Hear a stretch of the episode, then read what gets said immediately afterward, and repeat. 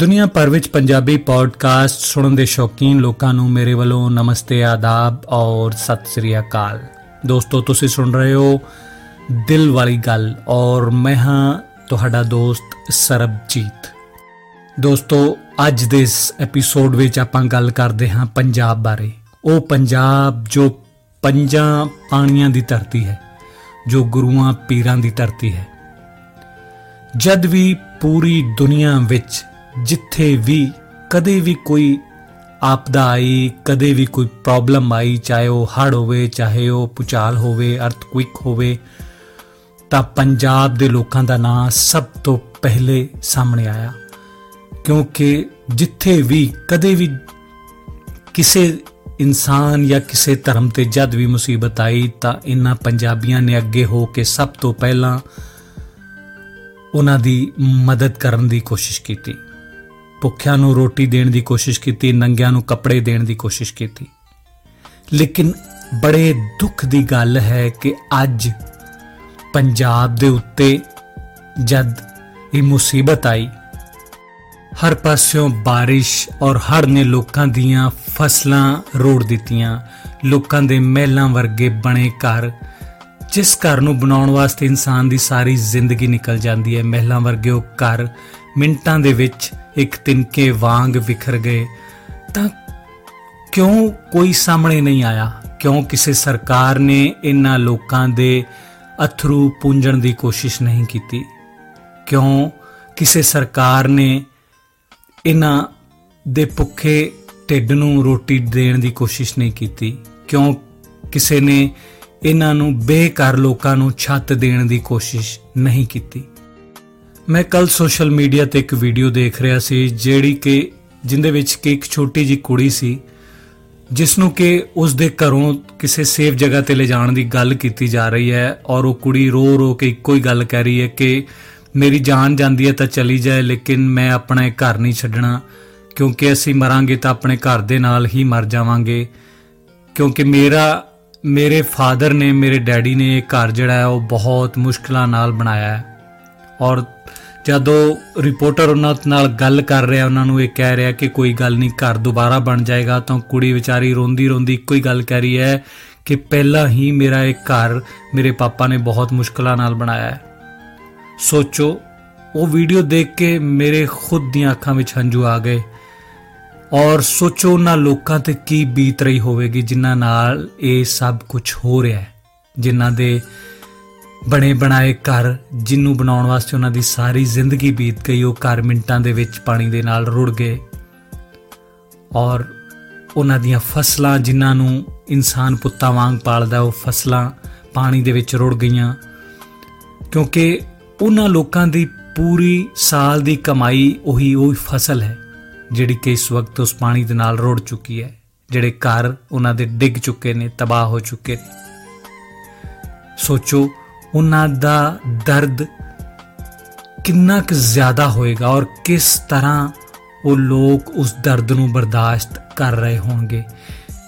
ਇਸ ਚੀਜ਼ ਨੂੰ ਮਹਿਸੂਸ ਕਰਨ ਦੀ ਕੋਸ਼ਿਸ਼ ਕਦੇ ਕਿਸੇ ਸਰਕਾਰ ਨੇ ਕਿਉਂ ਨਹੀਂ ਕੀਤੀ? ਹਰ ਸਰਕਾਰ ਵੋਟ ਲੈਣ ਦੀ ਵਾਰੀ ਬਹੁਤ ਸਾਰੇ ਵਾਅਦੇ ਕਰਦੀ ਹੈ, ਬਹੁਤ ਸਾਰੀਆਂ ਦਲੀਲਾਂ ਦਿੰਦੀ ਹੈ, ਲੇਕਿਨ ਜਦੋਂ ਉਹਨਾਂ ਲੋਕਾਂ ਤੇ, ਜਿਨ੍ਹਾਂ ਲੋਕਾਂ ਨੇ ਵੋਟ ਦੇ ਕੇ ਤੁਹਾਨੂੰ ਇਹ ਕੁਰਸੀ ਦਿੱਤੀ ਹੈ। ਜਦ ਉਹਨਾਂ ਤੇ ਮੁਸੀਬਤ ਆਉਂਦੀ ਹੈ ਤਾਂ ਫਿਰ ਤੁਹਾਨੂੰ ਉਹ ਲੋਕ ਕਿਉਂ ਨਜ਼ਰ ਨਹੀਂ ਆਉਂਦੇ? ਪਤਾ ਨਹੀਂ ਇਦਾਂ ਲੱਗਦਾ ਜਿੱਦਾਂ ਇਨਸਾਨੀਅਤ ਦਿਨੋਂ ਦਿਨ ਖਤਮ ਹੁੰਦੀ ਜਾ ਰਹੀ ਹੈ। ਕਈ ਵਾਰੀ ਸੋਚ ਕੇ ਹੈਰਾਨੀ ਵੀ ਹੁੰਦੀ ਹੈ ਔਰ ਇੱਕ ਗੱਲ ਸੋਚ ਕੇ ਇਹ ਠੀਕ ਵੀ ਲੱਗਦਾ ਹੈ ਕਿ ਜਿਹੜੇ ਲੋਕ ਅੱਜ ਦੇ ਟਾਈਮ ਵਿੱਚ ਪੰਜਾਬ ਨੂੰ ਛੱਡ ਕੇ ਦੂਜੇ ਮੁਲਕਾਂ ਦੇ ਵਿੱਚ ਮੂਵ ਕਰ ਰਹੇ ਹਨ ਸ਼ਾਇਦ ਉਹ ਠੀਕ ਕਰ ਰਹੇ ਹਨ ਕਿਉਂਕਿ ਉਹਨਾਂ ਨੂੰ ਆਉਣ ਵਾਲੇ ਸਮੇਂ ਦੇ ਵਿੱਚ ਪੰਜਾਬ ਵਿੱਚ ਆਪਣਾ ਭਵਿੱਖ ਨਜ਼ਰ ਹੀ ਨਹੀਂ ਆ ਰਿਹਾ। ਉਹਨਾਂ ਨੂੰ ਇਹ ਨਹੀਂ ਪਤਾ ਕਿ ਕੱਲ ਨੂੰ ਕੁਦਰਤੀ ਆਪਦਾ ਆਉਣ ਤੋਂ ਬਾਅਦ ਵੀ ਕੋਈ ਉਹਨਾਂ ਦੀ ਮਦਦ ਕਰੇਗਾ ਜਾਂ ਨਹੀਂ ਕਰੇਗਾ। ਅੱਧੇ ਤੋਂ ਜ਼ਿਆਦਾ ਜਵਾਨੀ ਨਸ਼ਿਆਂ ਵਿੱਚ ਡੁੱਬਦੀ ਜਾ ਰਹੀ ਹੈ। ਲੋਕਾਂ ਦੇ ਜਵਾਨ ਪੁੱਤ ਮਰ ਰਹੇ ਨੇ ਸਿਰਫ ਨਸ਼ੇ ਦੇ ਕਰਕੇ। ਸੋ ਇੱਥੇ ਕਈ ਵਾਰੀ ਸੋਚਦਾ ਕਿ ਸ਼ਾਇਦ ਉਹ ਲੋਕ ਠੀਕ ਨੇ ਜੋ ਪੰਜਾਬ ਨੂੰ ਛੱਡ ਕੇ ਦੂਜੀਆਂ ਕੰਟਰੀਆਂ ਵਿੱਚ ਮੂਵ ਕਰ ਰਹੇ ਨੇ। ਇੰਨਾ ਵੱਡਾ ਸਾਡਾ ਦੇਸ਼ ਹੈ, ਇੰਡੀਆ ਹੈ, ਇੰਨਾ ਵੱਡਾ ਦੇਸ਼ ਹੈ ਇੰਡੀਆ ਜਿੰਦੀ ਪੂਰੀ ਦੁਨੀਆ ਦੇ ਵਿੱਚ ਲੋਕੀ ਗੱਲਾਂ ਕਰਦੇ ਆ ਇੰਡੀਅਨ ਕਲਚਰ ਦੀਆਂ, ਗੋਰੇ ਗੱਲਾਂ ਕਰਦੇ ਆ, ਗੋਰੇ ਆਪਣੇ ਮੁਲਕਾਂ ਤੋਂ ਇੰਡੀਆ ਬਹੁਤ ਸਾਰੀਆਂ ਚੀਜ਼ਾਂ ਵੇਖਣ ਵਾਸਤੇ, ਸਿੱਖਣ ਵਾਸਤੇ ਆਉਂਦੇ ਆ। ਲੇਕਿਨ ਇਹਦੇ ਪਿੱਛੇ ਦੀ ਸੱਚਾਈ ਉਹਨਾਂ ਨੇ ਕਦੀ ਦੇਖਣ ਦੀ ਕੋਸ਼ਿਸ਼ ਹੀ ਨਹੀਂ ਕੀਤੀ ਕਿ ਇਹਨਾਂ ਲੋਕਾਂ ਦੇ ਤਾਂ ਜ਼ਮੀਰ ਹੀ ਮਰਦੇ ਜਾ ਰਹੇ ਆ। ਜੇ ਅੱਜ ਪੰਜਾਬ ਦੇ ਵਿੱਚ ਜਾਂ ਹਿਮਾਚਲ ਦੇ ਵਿੱਚ ਆਪਦਾ ਆਈ, ਤਾਂ ਬਾਕੀ ਦੁਨੀਆ ਨੂੰ ਇਹ ਚੀਜ਼ ਕਿਉਂ ਨਹੀਂ ਦਿਸ ਰਹੀ? ਬਾਕੀ ਇੰਨੀਆਂ ਸਟੇਟਾਂ ਦੇ ਲੋਕ ਹੈ, ਉਹਨਾਂ ਨੂੰ ਇਹ ਚੀਜ਼ ਕਿਉਂ ਨਜ਼ਰ ਨਹੀਂ ਆ ਰਹੀ? ਜੇ ਸਰਕਾਰ ਤਾਂ ਚਲੋ, ਹੈ ਹੀ ਝੂਠੀ, ਲੇਕਿਨ ਉਹ ਲੋਕ ਤਾਂ ਮਦਦ ਕਰ ਹੀ ਸਕਦੇ ਨੇ ਇਸ ਵਕਤ। ਕਿਉਂਕਿ ਮੁਸੀਬਤ ਦਾ ਟਾਈਮ ਹੈ, ਮੁਸੀਬਤ ਕਦੇ ਵੀ ਕਿਸੇ ਤੇ ਵੀ ਆ ਸਕਦੀ ਹੈ। ਤਾਂ ਬਾਕੀ ਸਟੇਟਾਂ ਦੇ ਲੋਕ, ਉਹਨਾਂ ਲਾਚਾਰ ਲੋਕਾਂ ਦੀ ਮਦਦ ਵਾਸਤੇ ਅੱਗੇ ਕਿਉਂ ਨਹੀਂ ਵਧ ਰਹੇ? ਬੜਾ ਦੁੱਖ ਹੁੰਦਾ ਹੈ ਇਹ ਚੀਜ਼ ਦੇਖ ਕੇ। ਔਰ ਦੂਸਰੀ ਗੱਲ, ਇੱਕ ਮੈਂ ਦੇਖੀ, ਉਹ ਵੀ ਬਹੁਤ ਹੀ ਸ਼ਰਮਨਾਕ ਮੈਂ ਗੱਲ ਮੈਨੂੰ ਲੱਗੀ ਕਿ ਜਦ ਹਿਮਾਚਲ ਦੇ ਵਿੱਚ, ਖਾਸ ਤੌਰ ਤੇ ਤੇ ਮਨਾਲੀ ਔਰ ਕੁੱਲੂ ਦੇ ਵਿੱਚ ਜਦ ਹੜ ਆਇਆ, ਤਾਂ ਬਹੁਤ ਸਾਰੇ ਹੋਟਲਾਂ ਵਾਲਿਆਂ ਨੇ ਕੀ ਕੀਤਾ ਹੈ ਕਿ ਜਿਹੜੇ ਲੋਕ ਉੱਥੇ ਰੁਕੇ ਹੋਏ ਸੀ, ਉਹ ਜਿਵੇਂ ਕੋਈ 2000 ਪਰ ਡੇ ਪੇ ਕਰ ਰਿਹਾ ਸੀ, ਤਾਂ ਉਹਨਾਂ ਤੋਂ ਉਹਨਾਂ ਨੇ ਮੇਰੇ ਸੁਣਨ ਦੇ ਵਿੱਚ ਇੱਕ ਗੱਲ ਆਈ ਹੈ, ਜਿਹੜੇ ਲੋਕਾਂ ਨਾਲ ਇਹ ਬੀਤੀ, ਉਹਨਾਂ ਨਾਲ ਮੇਰੀ ਗੱਲ ਹੋਈ, ਤਾਂ ਉਹਨਾਂ ਨੇ ਗੱਲ ਮੇਰੇ ਨਾਲ ਸਾਂਝੀ ਕੀਤੀ ਕਿ ਉਹੀ ਹੋਟਲਾਂ ਵਾਲੇ 10-10 ਹਜ਼ਾਰ ਰੁਪਏ ਮੰਗਣ ਲੱਗ ਗਏ, ਜਦ ਉਹਨਾਂ ਨੇ ਦੇਖਿਆ ਕਿ ਹੁਣ ਕੋਈ ਨਿਕਲਣ ਦਾ ਰਸਤਾ ਨਹੀਂ ਹੈ। ਇਨਸਾਨੀਅਤ ਤੋਂ ਵਾਸਤੇ ਇਹ ਕਿੰਨੀ ਸ਼ਰਮ ਦੀ ਗੱਲ ਹੈ। ਉੱਥੇ ਮੈਨੂੰ ਲੱਗਦਾ ਹੈ ਕਿ ਇਹੋ ਜਿਹੇ ਲੋਕਾਂ ਨਾਲ ਅਗਰ ਕੁਝ ਬੁਰਾ ਹੋ ਰਿਹਾ ਤਾਂ ਉਹ ਸਹੀ ਹੋ ਰਿਹਾ, ਕਿਉਂਕਿ ਉਹ ਇਸੇ ਲਾਇਕ ਨੇ। ਕਿਉਂਕਿ ਜਿਸ ਇਨਸਾਨ ਦੇ ਵਿੱਚ ਇਨਸਾਨੀਅਤ ਹੈ ਹੀ ਨਹੀਂ, ਉਹਦੇ ਨਾਲ ਇਹ ਉਹਦਾ ਇਸ ਦੁਨੀਆ ਤੋਂ ਚਲੇ ਜਾਣਾ ਹੀ ਮੇਰੇ ਖਿਆਲ 'ਚ ਬਿਹਤਰ ਹੈ। ਧਰਤੀ ਦਾ ਭਾਰ ਘੱਟ ਹੋ ਜਾਣਾ ਹੀ ਚੰਗਾ ਹੈ। ਔਰ ਇਸ ਆਪਦਾ ਦੇ ਪਿੱਛੇ ਅਗਰ ਕੋਈ ਬਹੁਤ ਵੱਡਾ ਕਾਰਨ ਲੱਗਦਾ ਹੈ ਤਾਂ ਉਹ ਸ਼ਾਇਦ ਅੱਜਕੱਲ ਦੇ ਲੋਕਾਂ ਦੀ ਇਨਸਾਨੀਅਤ ਹੈ, ਕਿਉਂਕਿ ਅੱਜਕੱਲ ਲੋਕਾਂ ਦੀ ਇਨਸਾਨੀਅਤ ਬਿਲਕੁਲ ਮਰਦੀ ਜਾ ਰਹੀ ਹੈ।